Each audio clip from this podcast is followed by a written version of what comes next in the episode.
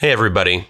Thank you for listening to Swarfcast. Before we start, we have a quick favor to ask you. If you love the show, please rate it and write a review on your podcast app or tell somebody about it. It really makes a difference for us and we'd appreciate it.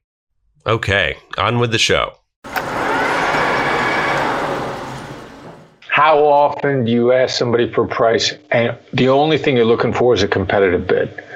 Which basically the question is how often do you lie in business? This is Swarfcast. I'm Noah Graff. Today's podcast is part two of a two part interview with Chris and Brandon Voss, co authors of the best selling book on business negotiation, Never Split the Difference. Chris Voss used to be an FBI hostage negotiator. When he retired, he applied the negotiation techniques he learned in law enforcement to the business world. Some of the methods the Vosses teach can seem difficult and counterintuitive, but I can personally vouch for their effectiveness in my own business dealings.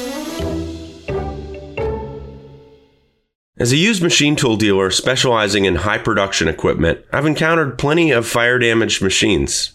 An average fire costs a business 300,000 to $500,000 and 6 to 8 weeks of lost production time.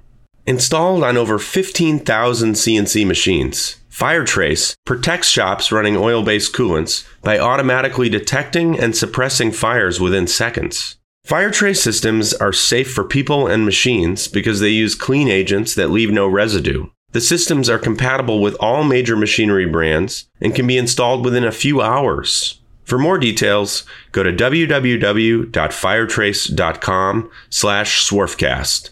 That's www.firetrace.com slash S-W-A-R-F-C-A-S-T. Brandon and I hate not making deals. And we think it's really stupid for us to have driven a deal from the table by taking an extreme position when we should have made the deal. We should have explored it. We should have found out what the other side could have thrown on the table. Right. So if you let them start, at least you're going to start something rather than just scare them away. It's information. Their first price is information. How do you know that they're not going to start out with a price that was better than what you would have asked for in the first place? I don't care what percentage of time that is. I'm not willing to give those dollars up as a starting point. You may come up with a number that, that was higher than what I wanted or better for me than what I wanted. I want to make that happen because then it's an opportunity. It was your idea. You're more likely to stick to that if I get you to, to fight for that price. So then you're much more invested. You're gonna you're gonna execute. So we don't believe in, in higher anchoring. Now there are other things that we do, but uh, you know throwing out an extreme position to start with is, is not something we believe in. Okay. You good? You good with that, Brand? Yeah, you know, I, and and one thing I'd, I'd ask you to expound upon a little bit is just that people anchor so much in negotiation. I mean, it's it happens so often that people generally walk into a negotiation expecting to be anchored at some point. Now, to your exactly to what you said earlier, anchoring is not something we do. However, if we've given a price or if someone has given a price and that's their number, but the counterpart interprets that number as an anchor because they're so used to getting anchored. No matter what you say, they're just automatically going to assume whatever number you laid out is going to be an extreme anchor. How do you deal with that? Well, I find in our business a lot of times you just give an you you give a price and and they just go away if mm. it's not even close to what. But then at the same time, everybody wants a deal. And so I'm like totally torn. And people don't feel, a lot of times people don't feel like you're real unless you have a price on the machine. Interesting nuance there. No, I like I like interesting nuances because that's. I mean, you just uh, you added some more detail basically to the situation that I just described because you know. I mean, you see this all the time. You and and your father and your uncle and your business that you guys run. I mean, you you see this firsthand. Yeah. So all right, so uh, we'll give you a little bit of coaching. All right. So you guys got you got machines. You, you got to name price first because you're selling machines, right?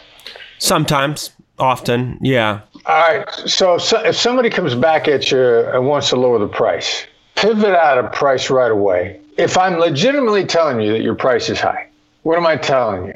The value is just not there for me. So that's a label. Pivot off the numbers and start pivoting to the dynamics. Now, your label is going to tell you one or two things. You say the value is just not there. You know, they say, "Hey, look, you guys, that, machine. I mean, that's crazy. What do you? That, that price is way too high. You got to come down." Your response instead of instead of getting into a back and forth, uh, tic tac toe, is you got to stay out of tic tac toe. You got to stay out of being the second mover because now if you come back, you're a second mover. You're at a disadvantage. The best you could do is tie. You say, "Hey, look, it sounds to me like this machine just isn't worth it for you." Mm-hmm. Now, when they come in, what are they doing? First of all, do they want your machine or do they just need a competitive bid? Mm, sometimes. Sometimes. How much of that time? Matter of fact, there's data out there. It's how much they just need a competitive bid and they're wasting your time. At least 20% of the time, they're there for competitive bid. There's been a fair amount of data that's been pulled on it where they basically ask business people how often do you ask somebody for a price and the only thing you're looking for is a competitive bid? Which basically the question is how often do you lie in business? Business people have admitted to lying 20% of the time. Now, if you wanted to put that figure in context, are they exaggerating how much they lie? Or are they minimizing how much they lie? If I ask you how much of the time do you lie, your likely initial reaction is going to be to minimize how often you lie because you you probably pride yourself on your honesty and integrity. You're not going to exaggerate how much you lie. So that 20% number's got to be low. There's no way, based on what we know on human nature, and nobody uh, that we've discussed this 20% figure with has, has said, "Oh no, no, no, people people exaggerate how much they lie. People lie way way less than they actually admit to." No, that that ain't the case people minimize how much they lie. So 20% of the time they're pumping you for information, they're not going to do business with you.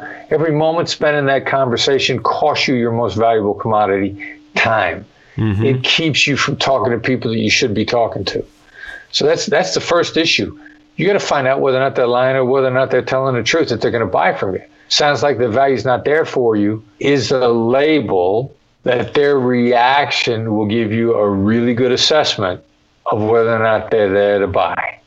Right. Okay. But say you know that they want the machine, you know, they they they likely are interested in the machine, but you they don't want to give you a price. I mean, we know the market to some extent. We kind of know a target. It's just this like difficult puzzle to figure out how much to anchor versus how much to you don't want to like scare them away, you know, and like once you go too low, then you're, you know, you're never going to get them back up. So if you had to come in and anchor, is there a certain technique you use or?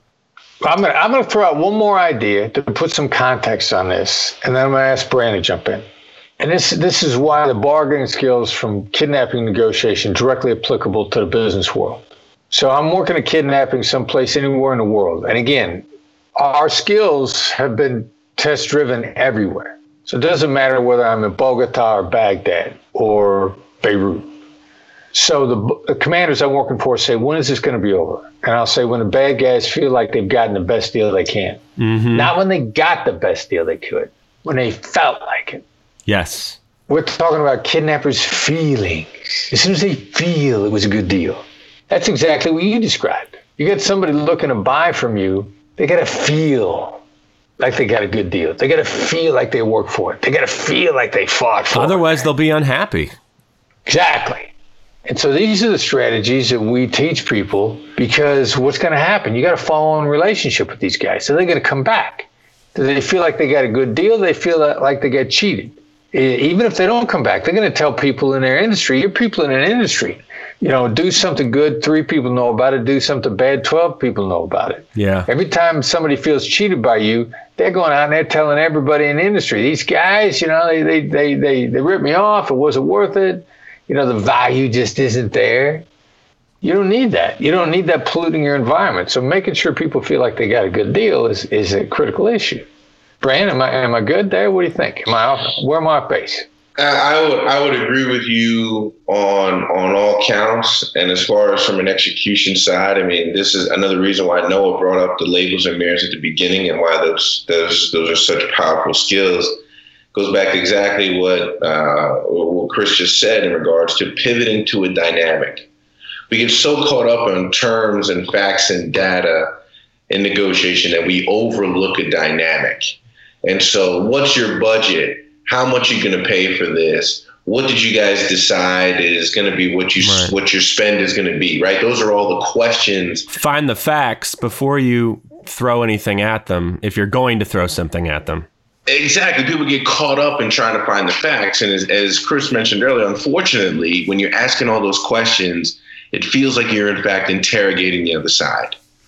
So you switch to labels and mirrors because it mm-hmm. makes the conversation feel more seamless. It makes it feel much more like a conversation rather than a negotiation where you are interrogating me for information I don't want to give you. Yeah. And so you shift to those labels and you can say things like, you know, even a mislabel, right? We talk about mislabels a lot. I like I like mislabels. Labeling in in in uh, inaccurately on purpose, and so something that comes to mind. You know, they put a lot of thought on what they want to spend on something like this. They've had lots of conversations. They probably got money squirreled away for what they're going to spend on it, and you use a label on them that says.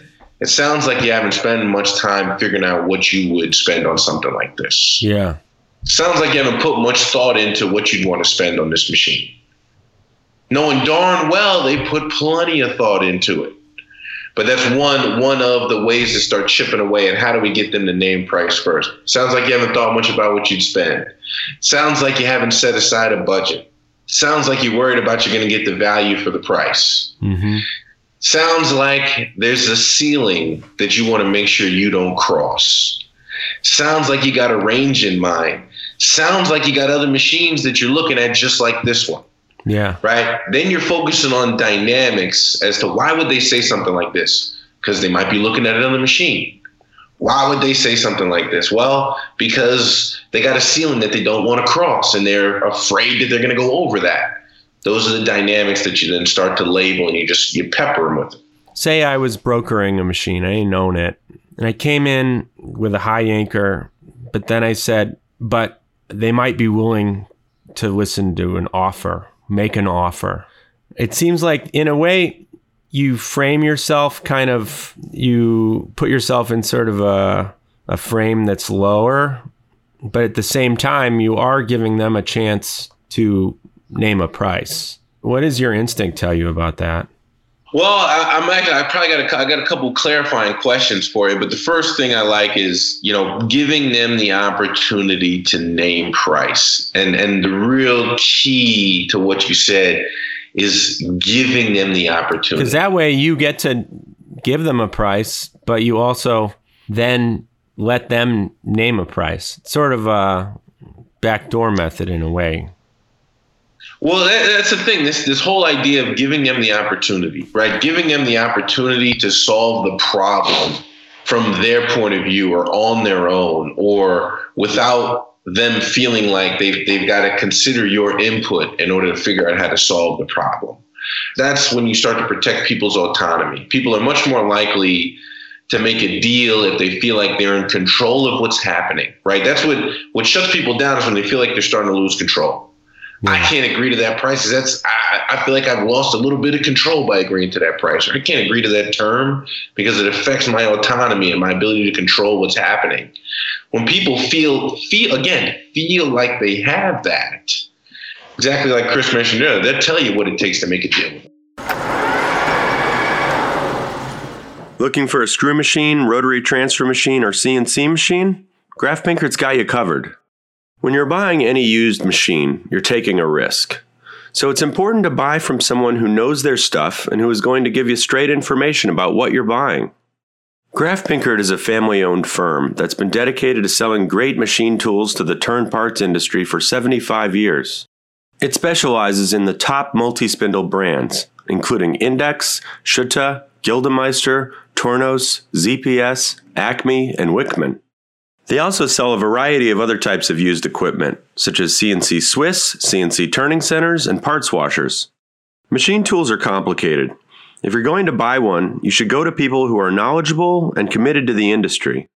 Learn more at www.grafpinkert.com. That's www.grafpinkert.com. That brings me to no questions, which is like maybe the most important thing in the book. Chris, explain no questions real quick, please. Yeah, well, it's just trying to get pe- intentionally trying to get people to say no uh, versus yes.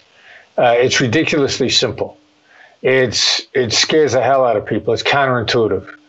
Um, it's it's astonishing in its effectiveness. Unfortunately, many people have been getting to yes as a title of a, the most famous negotiation book preceding ours. Taught everybody that yes was success, which made everybody feel that no was failure uh, just horrified at, at, the word, as if you know it was like Voldemort. You can't say it. You know, terrible things like happen. If you say no, Voldemort appears. It's horrible. The word that must not be named, and that's so wrong. So consequently, everybody's trying to get you to say yes. There's always a catch. And as soon as somebody starts to try to get you to say yes, your guard goes up, and people get into no mode where everything they say is no. And they condition themselves every time the word no comes out of their mouth that they feel they protected themselves. They feel safe. Right. It's it's a great place to be. Yes makes people feel nervous. Exactly. every time exactly. every, every time. Every time so we started experimenting. We came across by accident what happens when you intentionally trigger people to say no. And we started getting massive amounts of data that it prompts people to action and your success rates are much higher. And we actually had a student in our class at Georgetown go out and, and run a run a sales script based on no's versus yeses. Instead of saying, "Do you want to have a better life?" he'd say, "Do you, have you given up on having a better life?" And they ran they ran the no script side by side one night against the yes script, and a no script performed 23% more effectively. So we started just actively going after getting people completely out of yes mode and into no mode and it's astonishing the difference it makes. Like, if that's the only thing you do, you'll make more money. Yeah. And that's just the tip of the iceberg. But we get enough people that reach out to us and t- start telling us about how it changed their lives just switching from yes to no. And we're like, ah, we're awesome. You're 20% of the where you could be. You know, you you have no idea how much faster you could go. But it's it's a it's a phenomenal change. Yeah, well, it's it's incredible. I I mean, one of the things in the book that I love is your thing about the email. The if nobody's getting back to you, and you just feel helpless. You've been trying to get them to talk to you. You've been trying to just get uh, you just you just want to know if they're real or not. Doesn't matter. You just want to hear from them. It's the worst feeling. And then uh, what I've found, I call it the nuclear bomb. If you're just totally stuck, because you can't do this too quickly, but you say, you write a one sentence email and you just say, Have you given up on this project? And that, if there's nothing else I learned in that book, I mean, that it's just amazing. You will get a response nine out of 10 times. Sometimes it'll be something you want to hear sometimes it won't be what you want to hear but i mean it'll it'll help. And you don't have to wait either. You get the response almost immediately. Pretty quickly pretty quickly. Just a few few other things. Uh, is trump a good negotiator you want you want the Trump people to hate us? You want all your Trump fans out there to? Most of our listeners are Trump fans, but I just I uh, as an objective opinion, what are you don't have to you look if you don't want to comment, you don't have to. Where's where where are we with North Korea? Um, you don't know. Yeah. Nobody knows. That's exactly the point. Okay. You know what? That, that, that's the problem. Brandon and I are both natural born assertives. Donald Trump is a natural born assertive. So there's a lot about us that resonates with his style in many different ways. You know, you, you want you want to be combative, and the problem is, you the more combative you are, you get some huge victories, and then suddenly people stop dealing with you because mm. all you all you are is combative, and they, they it wears them out, and then they just go away. They don't counteroffer; they just go away. And the North Korea thing he did a spectacular job opening that up. He accomplished something that no other American president has accomplished in 50 years yeah. and ever. from since the beginning. It was a spectacular opening, and it's just all gone away. Nobody knows what's going on. Nobody can figure it out. It just went away, and that's the unfortunate problem with assertive negotiators. If they don't learn to get out of that mode, then they have a few early spectacular successes, and then suddenly nobody wants to talk to them anymore, and everything just goes away. Interesting. So, whether or not you think that's good or bad, how is it long term? Uh, I those that's we don't we don't want people to stop talking to you. Yeah. We're coaching you. We don't want your customers to just stop coming in the door and have you guys sit in your offices wondering why nobody's talking to you. Yeah. We don't want that to happen to us.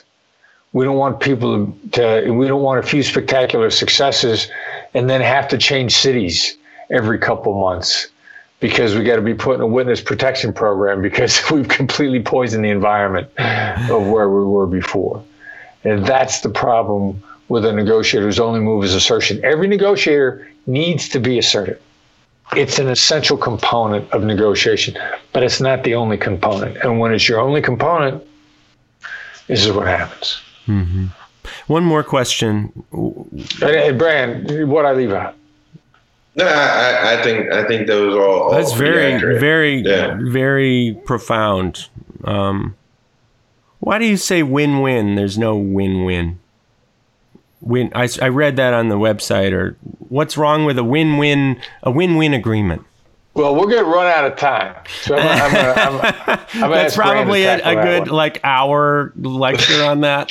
Yeah, that's that's what we could do an entire interview just simply on the win-win concept. There, there's so much there, but uh, uh, in short, uh, two problems with win-win. One, the win-win idea is the focal point around it is that everyone has compromised to get to the place where they are. You gave up a bunch, we gave up a bunch, so we're kind of even in the fact that we both give up stuff that we didn't want to, so we both kind of won you know, win-win and lose-lose in my mind are, are almost equals. But it's it's predicated on the idea that you have compromised your position so that both sides feel like they've won. Mm-hmm. So that, and that's that's one real problem with that. This whole idea of compromise and where and the way we approach it is is a real problem.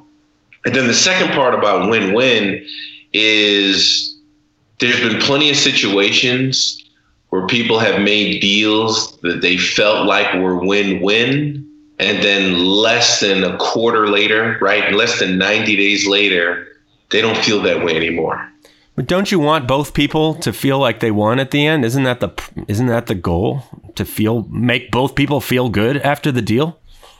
now making people feel good is is a good thing making people feel like there was a win-win solution is a little bit different you know we don't see those as equals making people feel good about the deal that they've made and people feeling like everybody won is are not exactly the same thing. Okay. But to your point, I mean, make somebody feeling good about the deal they made is a good thing.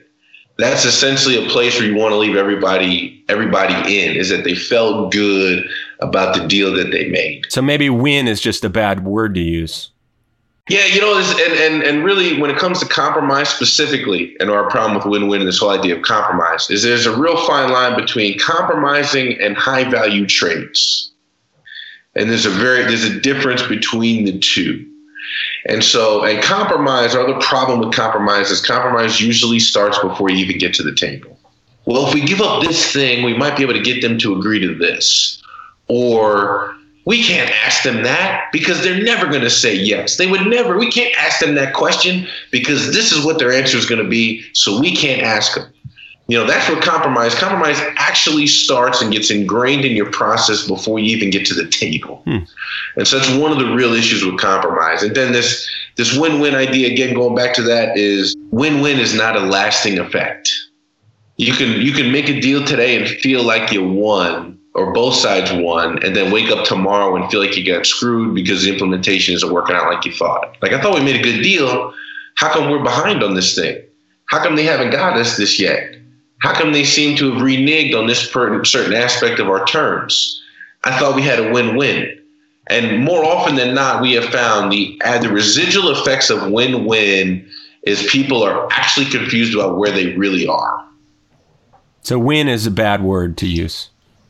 I, I guess I guess in, in short, in short, yeah, in short, win is probably a bad. And I, I can tell. Does it mean mean somebody lost? Yeah, right. Well, well, that's the other thing, right? Exactly to your point. Win is basically a, a, thought that, yeah, somebody had to lose. In order for us to win, somebody had to lose. And seeing your boss, I can see you shaking your head there. You got some additional thoughts you want to add in. No, it's really interesting because we've identified, you know, Brandon's written a piece previously on the five most emotional words in negotiation. And win was not on that list, but it might as well be because there's so much emotion involved. And all right, so let, let, let, let's talk about the truth. Let's see if you can handle the truth. I, I don't know. I don't know if I can. you know, this win win, you know, we don't care that the other side win. We want to win. If you said, all right, you want a win win deal, and I could say, so it sounds like it's important to you that I win. and you're, you're gonna, you know, you'll probably lie to me and say, "Well, yeah, of course I want you to win." I say, "Well, cool. How about if I win only? You good with that?" The reality is, where this is what side of this word are we on? We want to feel like we won. We don't really care that the other side lost. I mean, we hope they're okay. You know, there's a humanitarian aspect in all of us, probably not all of us. Actually, you know, there's a percentage there isn't any, but they're a minority. But like, you know, do I do I lay up at night? Am I do I lay up at night worrying about you paying your bills? I sleep like a baby when I win and I give no thought whatsoever to what your situation is. I'm worried about paying my bills. So the, you know the truth of it is it is this farcical fiction out there that we actually are worried losing sleep over whether or not you won. We lose sleep over whether or not we win, and there's there's this whole farcical dynamic to it, and it's win-win is this is a sign of either a cutthroat negotiator or a naive negotiator. But in any given case, I know that if you say win win early on in the negotiation, you are trying to take, pick my pocket. You're trying to take every dime I have, or you're trying to pay me nothing. You know, come out and talk to these billionaires. It'll be a win win opportunity for the Black Swan Group. And the next sound that somebody hears who says that to me on the phone is a click that I have hung up. So you know, it's it's a it's a really fascinating dynamic, and it's a it's a fiction, it's a mirage, it's a sucker move. It's just get out of those words entirely. Don't let those words cross your lips combined, and you'll be a better negotiator. Well, guys, thank you so much. This is awesome, and uh, I, I'm sure you guys will. I'll consult you again in the future, and it was just such a privilege to to see Brandon again and and to meet you, Chris. You're you guys are fantastic. So you've been in good hands. You've been getting coached by uh, the best negotiator that the Black Swan Group has. Well, he, he seems pretty great. So he, he is he's he's our most talented negotiator. No joke.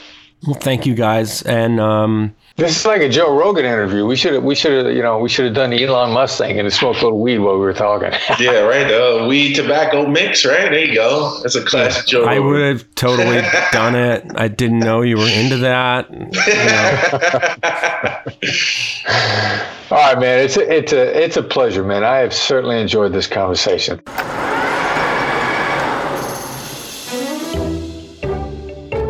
From today's machining world, this is a Swarfcast production.